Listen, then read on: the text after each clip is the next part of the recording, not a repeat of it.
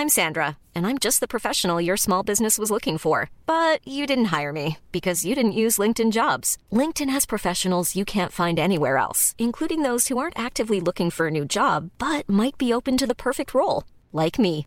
In a given month, over 70% of LinkedIn users don't visit other leading job sites. So if you're not looking on LinkedIn, you'll miss out on great candidates like Sandra. Start hiring professionals like a professional. Post your free job on linkedin.com/people today. You don't think that it's time that somebody cared enough to have a dream?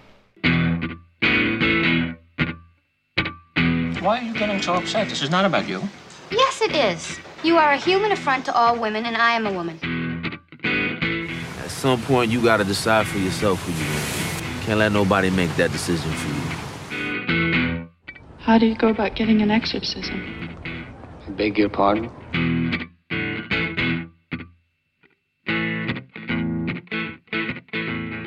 Hi, this is Mark Kermode. Thanks for downloading this Kermode on Film podcast.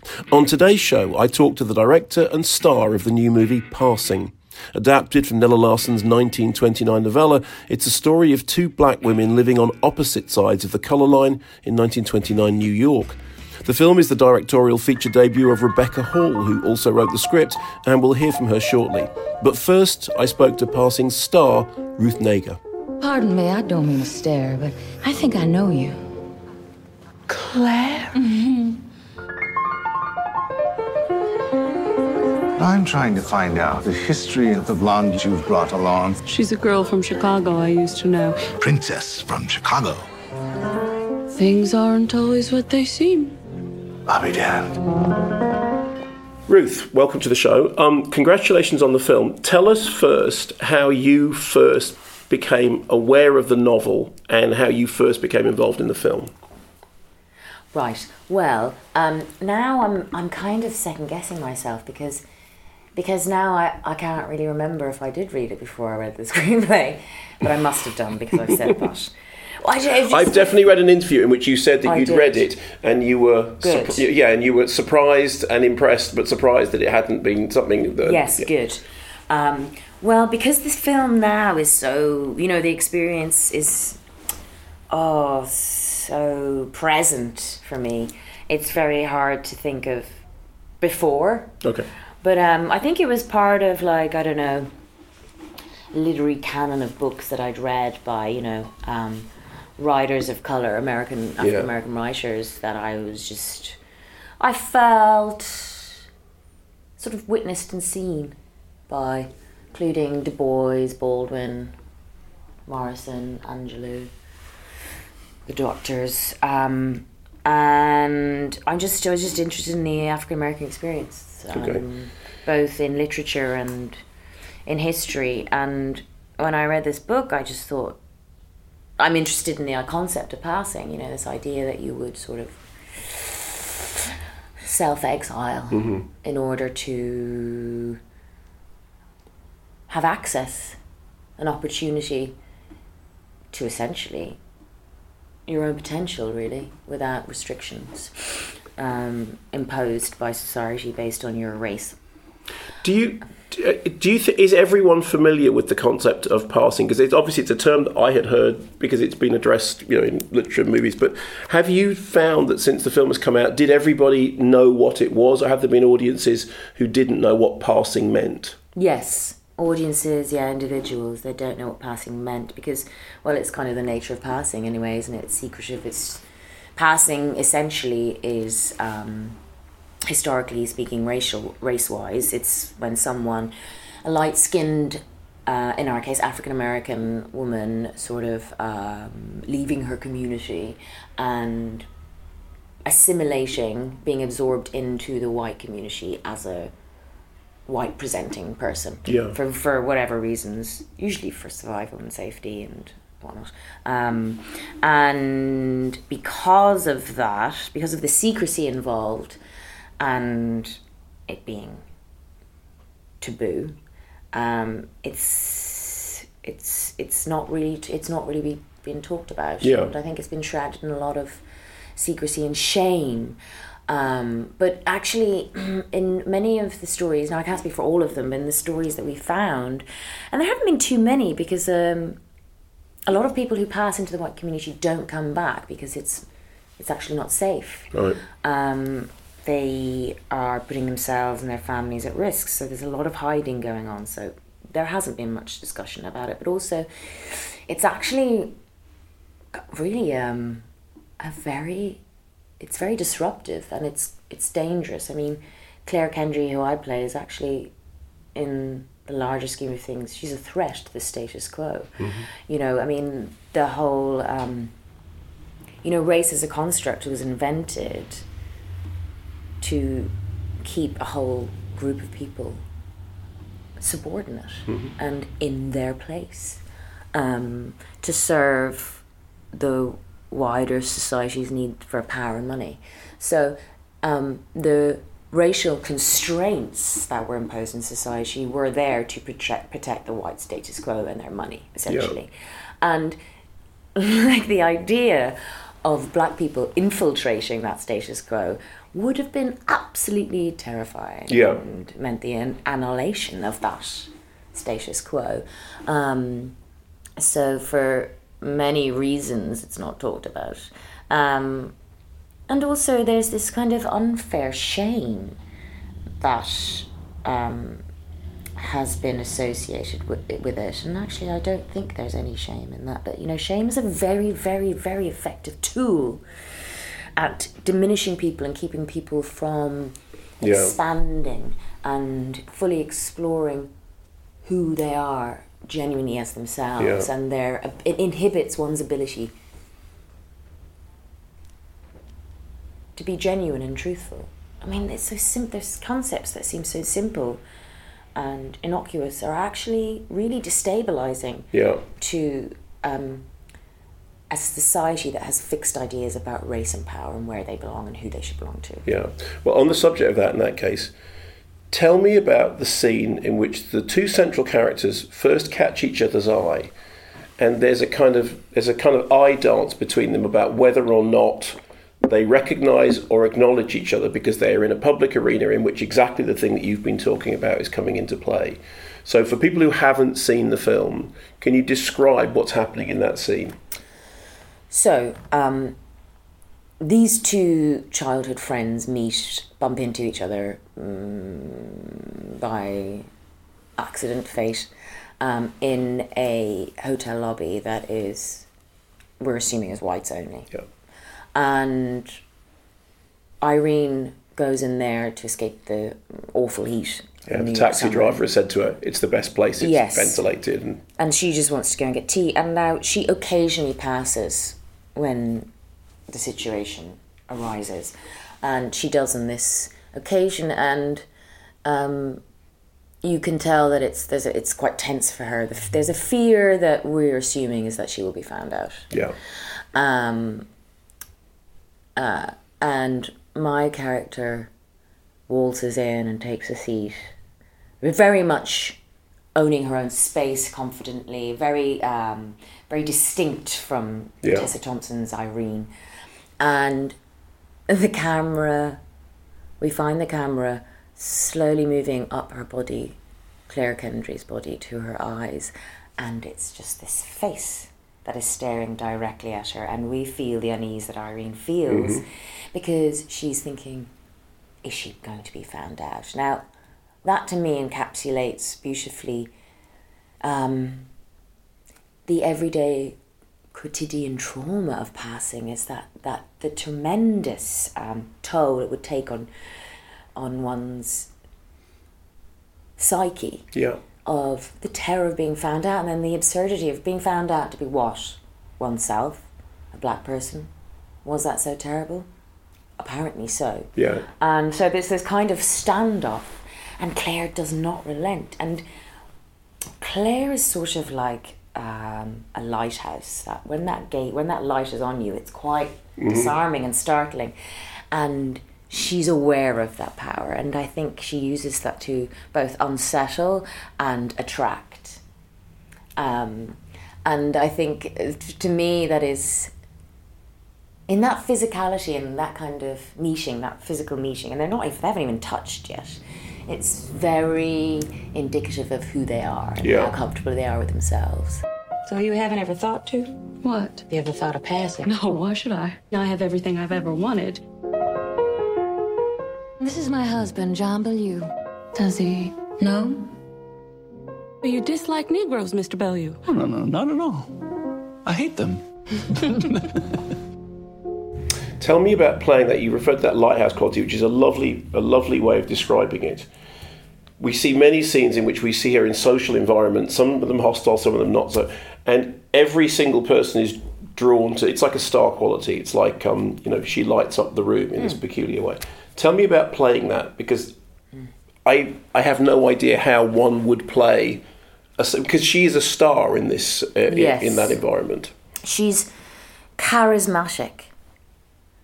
And how do you play charismatic? I don't know. so what you, oh, I don't know what I I think you have to find another way in. I think you have to find what she finds charismatic and she finds um her she finds I think she finds changing the atmosphere of a place slightly addictive. You know, and that's the kind of danger to her Yeah. you know not only in passing is dangerous that's that's the thing. It's not a safe thing to do. It No, no. takes a lot of guts to do it.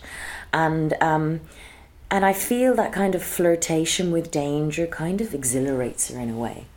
Um and she enjoys destabilizing situations and people. And it's not necessarily in um in a way that decimates. It's just that that's how she is. Yeah. That's, that's the effect that she has, and and she enjoys that, and she enjoys the effect that she has on people, and I think that's part of her performance. But it's also who she is as well. Yeah. Um, and but how I don't know how you play that, so I sort of concentrated on what where she finds joy, and if she finds joy in others and the interaction with others, and and joy in the fact that she, I think, when you integrate all the aspects of oneself, the ugliness and the attractiveness and when that is integrated i think it may it enables you to enjoy life much more and there's there's just this sense of life coming off her and Yeah. in sheets really um and but you really are relying long-winded answer to your question you really are relying on the other actors Yeah. because they have to create that charisma for you See, the sense that I got was of watching somebody doing a high wire act, doing something very, you know, but it, and she, she's asked, you know, I, is, are you, does it not scare you? And in fact, there's the scene when they're in the hotel room when her husband reveals, you know, his own hideous prejudices, and it's, it is like watching somebody. It's like watching a high wire. You think they're going to fall, but they don't, and the, and the more confident they are, the more they're not going to fall. Yes, but also secrets are very hard to keep to yourself. Not in I'm not talking about sort of a basic gossipy way, but we all need to be seen, and we all need to be seen truthfully. There really is that need, and there's a fear of it too. But we all need to be witnessed, and we need to. Sh- uh, we have a need to share our trials, our tribulations, and in a way, that scene is a confession to Irene and it's letting her in and saying, This is my life for good or bad. And I think it's a sharing thing. And I think it's an invitation into her life because she wants someone to see her and see her vulner- vulnerability and her joy. But at the same time, you know, when she says, you know, she says something about passing being entirely worth the price, and you think, do you really believe that? And I think she does believe it in a way, but also she's she's coming to question it now because what it's cost her. She's realizing it might be too high a price. Yeah. Which is the severance of her physical self from her community. Yeah. And the coming back, this homecoming that happens, is is filling that void, that a sort of abominable void that you feel when you have when you feel you have to leave um, somewhere you belong, or Yeah. you feel there's a belonging, or you know, a nostalgia for, um, and this exile, I think, has become in- intolerable for her. And she comes home, and, and I think it is her thinking about that cost and is Yeah. it worth it? And, you know, the thrill that she is, is uh, has at coming home. And even that is sort of, you know, when she talks about missing Negroes and hearing them laugh, there's sort of an uncomfortable, patronizing tone. You know, she's not an easy person to like or love, but she's undeniable. Yeah. And What about your director? Is she an easy person to like? I mean, obviously you have a very good relationship. You work for. Tell me about working with her on the film. Well, I mean, the thing about Rebecca is she has that charisma, and I mean in the old-fashioned sense, where you would follow her into battle. The passion and the fire that you, was burning so obviously in her eyes when she talked about it, I thought, yeah, absolutely, I only part of that vision. Definitely, there's no better woman to make this, and obviously it has like it feels a bit fated because of her background, you know, and her attachment, her his um her history, her familial history. Um, Although I confess it, weirdly enough, I've interviewed her twice, and I only found out yesterday what her history is. It's really bizarre. I feel Mm. like I should have known, but I never knew. And they went, "Oh, right, fine, okay, that kind of makes sense." But You're it, not nosy enough. No, it just, it just it just hadn't you know hadn't occurred to me, and it never came up in the conversation. Right, but you know, so yeah, yeah. Well, it's fascinating and interesting, and it feels so. It's it's almost poetical, isn't it? I mean, it is kind of a poetic justice that she's making this film. When you when you when you when you hear the full story, and she did um, uh, uh, finding your roots with uh, Professor Henry Louis Gates Jr., uh, which is the Who Do You Think You Are, but in America, and it's I mean, it's mind blowing. Yeah. But um, I think you know I've I've watched Rebecca from afar for many years, both on stage and on screen, and she's always struck me as a deeply intelligent, but visceral actor. Um, and those two things are so like I don't know incendiary. They delight me, and I knew that she would bring that same intensity and passion, but vulnerability and kindness to this working relationship, and she very much did. And the benefits of being an actor was were, were very apparent. okay, Um, in terms of because she can talk to you in a way that directors that haven't acted can. Well, you feel like you're not being mollycoddled, but you're not being patronised at the same time, you know, Okay. and it's not sort of sometimes you sometimes occasionally you do feel like um, things are being like a, you're treated very much like a child, like you know, being praised, you know, and this kind of sort of wonder, you know, you're thinking, well, it's, yeah, I mean, it's you know, it's craft and everything, but Jesus, I haven't like solved something, you know, extraordinary. And but also you're not things aren't hidden from you you know. As an actor you're thinking it's kind of i'm feeling like I'm um just a like a i don't know a mollycoddle child sometimes. She's very transparent about the way she works Yeah. about what she wants from you. And so there's a shorthand there you know. The politeness is eschewed and there's a shorthand but there's also major trust major trust. And that you know it's amazing how many directors don't trust their actors. And you only find that out when you're working with them you're thinking wow you're shouldn't you really kind of trust me to do this? Isn't that what this is based on? Um, and she gives you that trust and makes you feel safe. And when you feel safe as an actor, then the interesting stuff can happen, you know? Now, when you when you say there are directors who don't trust you, um, no names, no pack drills. I haven't seen a film of yours in which I've thought that looks like it was it was a, a hard experience with the director. Have you had bad experiences with making movies? Yes. Okay. Do you want to say anything about any of that? Yes, I had. I've had a particular experience that really um, uh, turned turned me a bit upside down. You know, because I really felt manipulated into Okay. performance, and I felt that was unfair. Um, it was unnecessary, and actually, manipulation just zips me right up. I mean, I don't want to. Yeah, yeah. I don't want to. It's a very acting costs a lot if you really go there. You know, it's, it's Emotionally? Yes, physically, all of that, um, and it's not that. It's kind of you know doing press costs because you're sharing, you're sharing your thoughts and your ideas, and your feelings. And for people who are deeply shy and become actors, you became an actor so you wouldn't have to do that. Yeah. You know, it was sort of a, a safe way to express yourself. Okay. Um, but um, Are you shy? Hmm? Are you yeah, shy? Yeah, I was cripplingly shy So as a teenager. Okay, so it, but it is an interesting thing, therefore, to have done the, the the profession that you're in, because the obvious thing would be like if you're shy, it's it's facing the thing that worries you. Yes, but that's but that I've yes, and that's extraordinary. I think, but are, isn't that what we're supposed to be doing in life? We're supposed to be stretching ourselves. We're bo- we're supposed to be facing our fears, aren't we? Isn't that kind of what mm, kind of sort of mm, I don't know. Isn't that what we're supposed to be looking for that to vibrate in some higher level so we eventually burst into stars?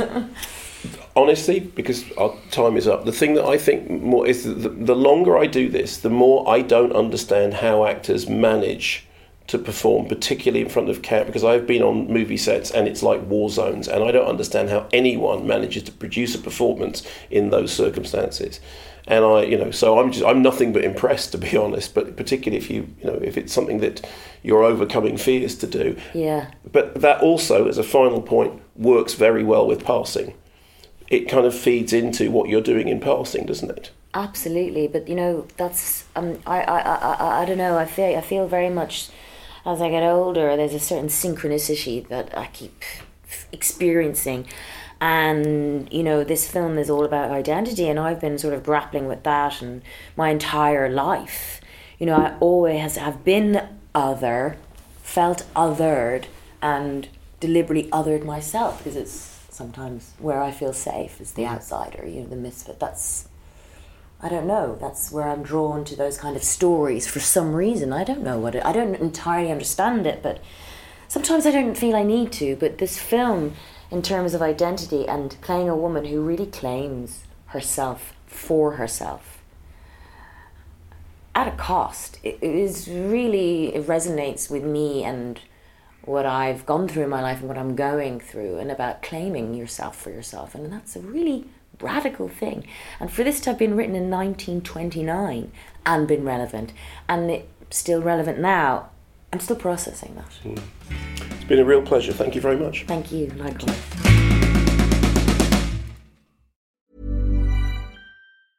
Hey, I'm Ryan Reynolds. Recently, I asked Mint Mobile's legal team if big wireless companies are allowed to raise prices due to inflation. They said yes. And then when I asked if raising prices technically violates those onerous two year contracts, they said, What the f are you talking about, you insane Hollywood ass?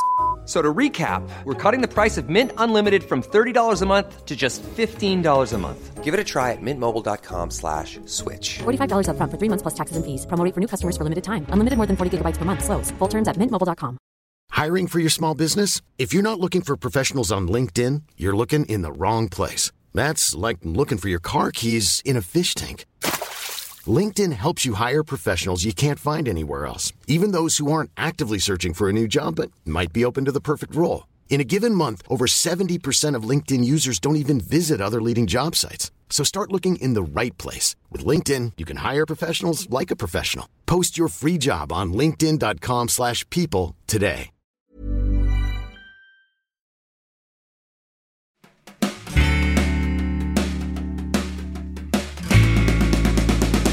My thanks to Ruth Negga. I hope you're enjoying this Kermode on Film special, which is all about the new film Passing. Next up, my conversation with director and writer Rebecca Hall. Rebecca, uh, it's a pleasure to see you again after the last time I interviewed you, which in my mind was very recently, but as you pointed out, was probably over 10 years ago. Um, congratulations on the film. Tell me about how you first came to the text. Sure. I I read the book about um, 13 years ago.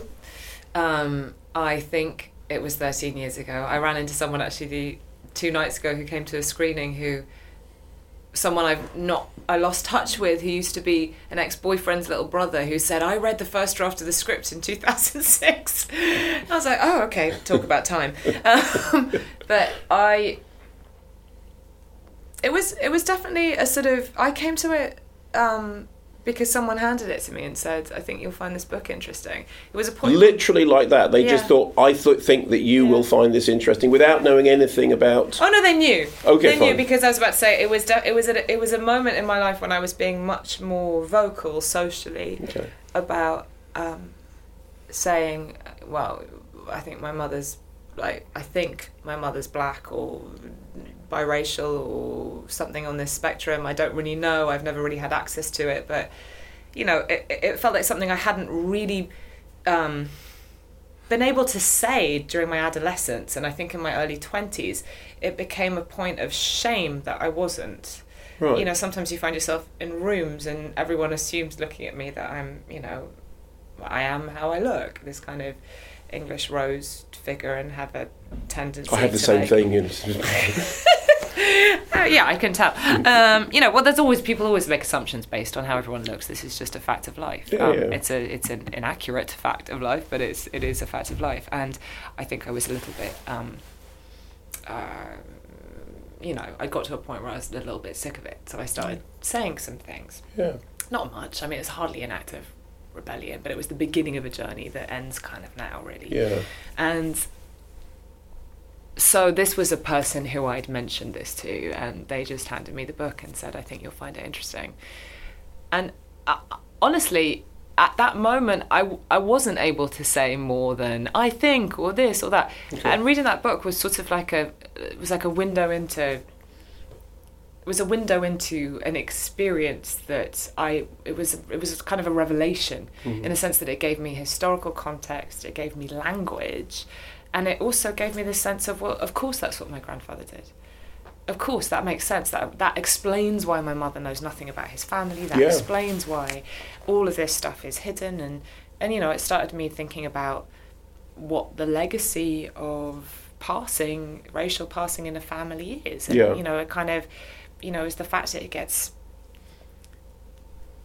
well i think you know families protect if a parent says this is something we don't talk about you don't talk about it And for, for people who, who don't know, because I knew what passing was, but I realised that I know what it is because of films and television programs and right books. That's it. imitation Okay. of life and Yeah. you know all these ones yeah But there, I imagine that there are some members of the audience who don't know what passing Oh, yeah. means. yeah So, can you sum up essentially what passing is and was and why it existed?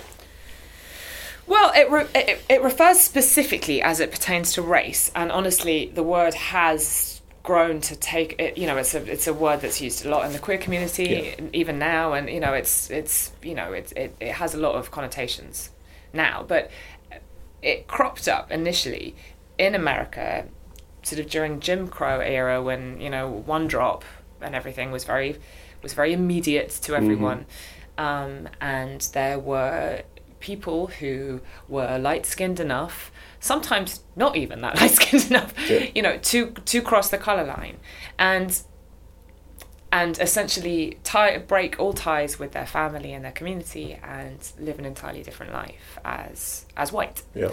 And it wasn't always as white. I also hasten to add. I think you know there's an assumption that when we talk about passing, it just means that you're a, a black passing for white. It's not always the case. They often passed for, you know, Spanish, Sure. Italian, you know, Native American. My grandfather also passed for Native American, a bit indigenous, and because he was married to an indigenous woman before he met my grandmother. Um, so, yeah, it's pretty complicated. Isn't she extraordinarily beautiful? I suppose. Your life is perfect. Have you ever thought of what you'd do if John found out? I do what I want more than anything right now. I come up here to live. With you.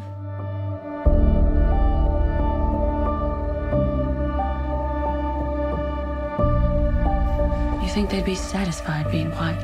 Who's satisfied being anything? We're all of us passing for something or other?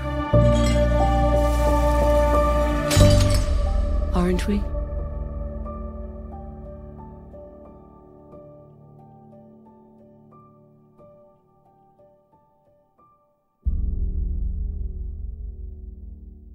Did you always know that you could direct this? did you were you always confident about it? Because I have to say, it is a very confidently directed film. But did you always know it was? Yeah. Because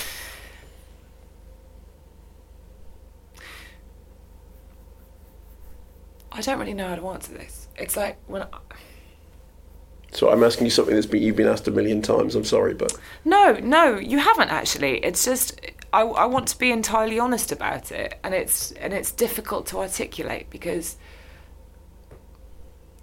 I'm not I'm not exaggerating when I say I I finished I closed the book and I immediately opened my laptop. right. Like halfway through reading the book, I started seeing images in my head that are actually on the screen 13 years later, which is kind of a trip. But I I don't the whole process felt a bit like being possessed. I don't really know. It's like it was very. I was really compelled to make this in a way that I've never felt before about anything. You know, I just like well, I just I just have to do this. Was it And more than that, I was like, it has to be done this way. Yeah. Was it scary? Of course, but I didn't allow myself that. I mean, of course it was. There were definitely the moments where I thought, fuck, I- what am I doing? I should stop this immediately. Like, I'm out of my mind. I mean, when I when I finished the script, and I, I honestly think that the only reason why I was how I managed to write the first draft of the script was because I talked myself into never making it. Right. You know, I was just like, this is just something I'm doing for me. Okay. This is personal and this is something that I just need to get out of my system. Yeah, it's definitely going to be in black and white. Oh, yeah, it's definitely going to be 4 3. Oh, yeah, it's going to start with these feet. Oh, yeah, it's going to have, you know, but I'm never making it, so it's fine. Put it in a drawer. You know, and then I came back to it like six years and started later and started showing it to people, and I thought, I thought, yeah, okay. I thought that this could never be my first film. It's very formally ambitious. It's Yeah. very, you know, it's very conceptual. It's got a very ambiguous, controversial subject matter. There's no resolution. It's in black and white. Uh, this is, you'd have to be tremendously arrogant slash out of your mind to make this your first film. And then the older I got, I was like, but I know how to make this film. Like, Yeah. why wouldn't it be my first film? Yeah. And actually, filmmaking is a tremendous act of arrogance. So I think the quicker that you like realize that, the quicker you get on with it. I think that never has there been a more honest word said than that is absolutely true. that filmmaking is absolutely an act of arrogance. Um, tell me about that. You know, four by three. Uh, you know, Academy black and white mm. because it serves. It does two things. Firstly, for me as a film critic, it, you go okay. Well, it, the, it takes you back to the period when you know cinema was Academy film. Mm. But it also the aesthetics of it being black and white does something really interesting to the story. Mm-hmm. So tell me about that aesthetic decision. Yeah, I mean, both of those choices come out of come out of a sort of a thematic motive rather than a. I mean, yes, it does reference something of the old and whatever, but I it was never my intention to make a museum piece, and nor did I. Yeah. I wasn't particularly interested in nostalgia or anything like that.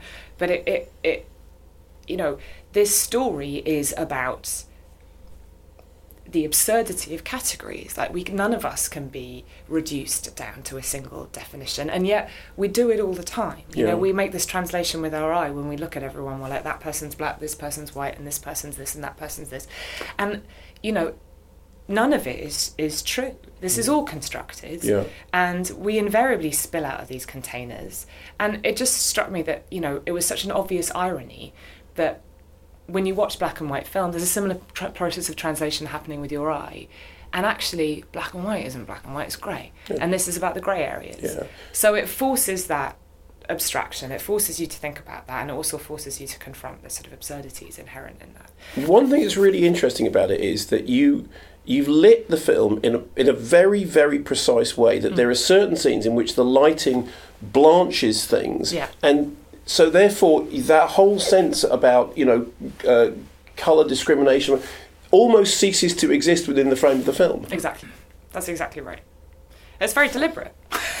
See, I'm great. see, see, I'm a film critic, and I saw that, and but I it's also it's also like it allows a certain it, it calls attention to the sort of slippery nature of these realities um, in air quotes you know like that very deliberately in the beginning of the film in that hotel room. It is we're in you know, we're in John's world, we're in the white racist's world, and so he has all the power in that room, and so almost deliberately, the the room is oppressively white. You know, Mhm. the sofa's white, the walls are white. There's a huge amount of light coming in from the side window, totally artificially, and so everyone is very sort of like overexposed.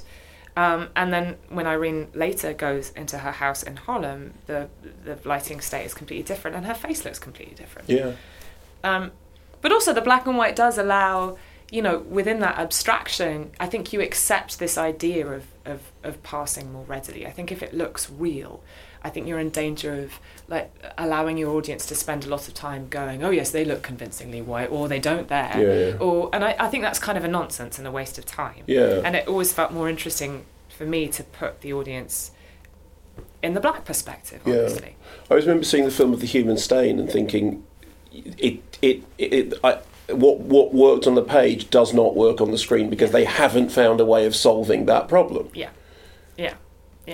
Because it is a complicated. It is a complicated problem, but you know, in black and white, there's already an abstraction, and also if you, you know, the the thing I didn't I didn't want an audience to to to comfortably feel, oh yes, now I'm looking at someone who looks white.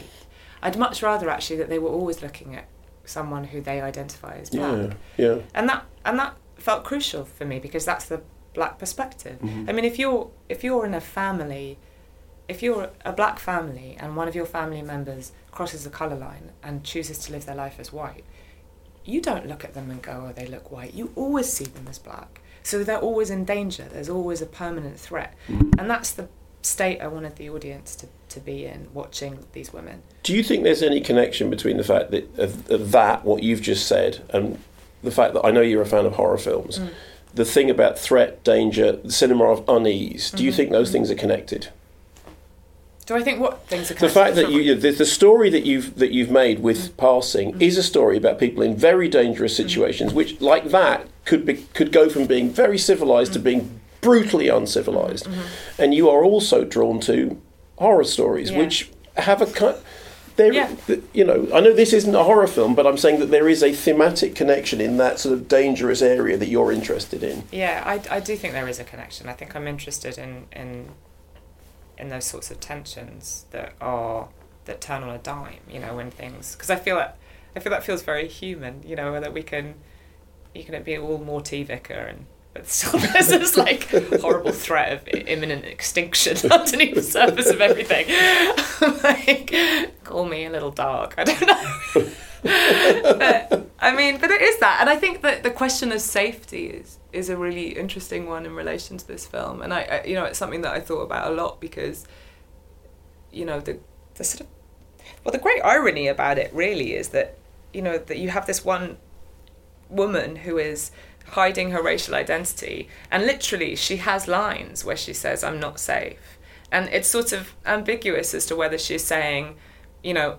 The way I'm living my life contains a seed of danger, or I'm not safe because I'll do anything to get what I want. yeah. you know and but she's true to herself. You know she's free. She's she's performing something but that performance allows her to like fully express herself. And that's kind of radical. Like she is what she wants to be. Whereas what the movie's really and the book it's really about is the one who's not hiding her racial identity but is hiding everything else about herself. Yeah. and because of that repression, because of that obsession with social performance, and am I am I good enough? Am I right enough? Am I the right kind of mother? Am I the right kind of wife? Am I the right kind of straight person? Am I the right kind of all these? Am I the right kind of member of the black community? All these things.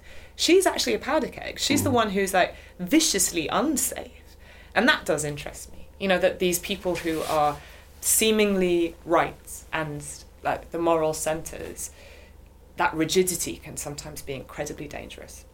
We asked Ruth um, what it was like being directed by you, and she said, you know, obviously fabulous experience, but you know, you're an actor. She said you're a nightmare, incidentally, but you know, but but tell me a little bit about working with her as an actor from the director's point of view. Well, Ruth, it was it was. I mean, there, there's sort of Ruth and Tessa actually are sort of similar in how they approach things. Like they both have, they both have that sort of unique thing. Which I'm always interested in actors, if like people who are able to have a sort of gut, um, a gut intuition about Yeah. things, but also a kind of intellectual involvement, um, and and an a- you know and a, a side that's analytical, and they both have those two things, and I think that often is where the like the great talents are, is like the people who can do both Yeah. because often it's too much of one. But it was but it was so funny because they're playing, you know, they're playing sort of antithetical sides of a coin, or like you know, their their similarities and differences or overlap. Yeah. But they were sort of the approach as a director was kind of different for both. Okay. Very specifically, you know, it was very important for Ruth as Clare to feel completely free and kind of radical. Yeah. Exactly, because she's she's this she's this sort of spark of charisma that sets everyone going crazy, and she is ra- like as a character, she is radical. Like in the twenties, the idea that you could write about a a black woman who just does whatever the hell she wants Yeah. Is kind of radical, and so I wanted her to feel free to just be enjoy herself. I asked her how you play charisma, and she said, "Well, it's very hard to, to explain." But she she made the analogy of a lighthouse and the light going round, and it shines on each person, and another person. And I mean, I've you know, I once interviewed Shirley MacLaine, and I've never known somebody fill a room as much as Shirley MacLaine. So for the whole ten minutes I was in the room with it, it was. It, it was exactly like that, but it is. But it's the effect of those people on other people who aren't don't have access to that is so intense. You know, it can really be very destabilizing. You know, you want to be in the sunshine all the time, and if if you, the sun if the light the light moves away, then you're like. But that's why those scenes are lovely. The scenes when you know when she is surrounded by people who are you know talking about her, but then the minute she's you know, and it's that whole amb- mm. The thing you said before. It's all about ambiguity. Mm-hmm. It's all about the minute they're not looking, you're in big, but the minute they are, you're mm-hmm. Mm-hmm. you kind of you know you rise to it. Yeah, I mean, it, it's sort of it, it's a lot of different things, and I, I, you know, what was I about to say? I don't know. I've lost my train of thought. You were talking about directing the two. You said they, yeah, they but have with different Tessa, requirements. Tessa yeah. was like, you know, it's it's it's hard to sort of overstate this. It's a fiendishly difficult ask that role of Irene, because how on earth do you portray someone who is having a mental health breakdown and isn't even aware that they are and can't articulate anything? Yeah. Because even if you could crack open Irene's head, it would all be lies because she doesn't have any idea who she is. So how? I mean, how you in? And she's so constrained and so bound up, and there's never any emotional release for her. Yeah. So like whole like trying to help Tessa with that just was we had to chart everything out so specifically like to try and find those moments where we could like have access to some sort of internal life or have access to her longing or her like even her desire for Clare. And that an obsession and that is so it was just it was very like it was very intricate actually thinking about all those moments Yeah. um, in a way that was, you know, with Ruth, it was just like go to town. like, and I mean, what's extraordinary about Tessa is that she has a real like sensual involvement with a character. Like she feels her way through it, and Right. that that came through no matter what. And that is really the key to it because you see this, you see this sensual feeling Yeah. person underneath all this, you know, this weight of her social performance to the world. Yeah. Can I ask you the awful "we're in the awards corridor" question? Oh yeah, go on. We're in the awards corridor. The Whatever, awards whatever, corridor? whatever, whatever that the landing strip, the air strip, whatever they're now calling it. Does it matter? at all? Yeah, we, we need to. Sorry. How much does it matter? I don't know. I don't know. I think it probably matters because representation does matter. So it would be nice to know that it would be nice if a film about that centers the emotional lives of two black women got that kind of attention. Honestly, it would be really great. Well, that was my conversation with Rebecca Hall, and before that, Ruth Negga. Passing will be released in select cinemas in the UK from October the 29th and on Netflix from November the 10th. I hope you've enjoyed this Kermode on Film podcast. If you have, remember to subscribe, tell your friends, visit our Patreon page where there's loads of video extras, and remember, stay safe, keep watching the skies.